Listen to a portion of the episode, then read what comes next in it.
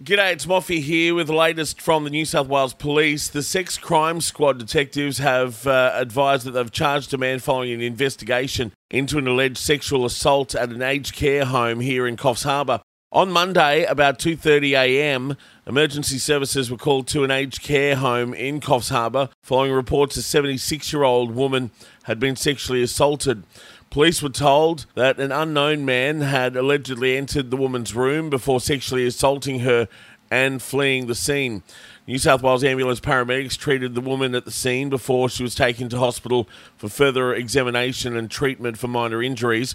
Local police from Coffs commenced inquiries before investigations were taken carried by the State Crime Command's Sex Crime Squad under Strike Force Kulong. Now, following extensive inquiries, about two thirty on Thursday afternoon, Strike Force detectives, with the assistance of police from the Coffs Clarence District, arrested a twenty-nine-year-old man in Coffs Harbour on Harbour Drive. He was taken to Coffs Harbour Police Station, where he was charged with aggravated sexual assault, break and enter with intent. The man was refused bail to appear at the Port Macquarie Local Court today, Friday the fifth of January. We'll keep you up to date with the latest on this case as more comes to hand on Triple M and on Listener.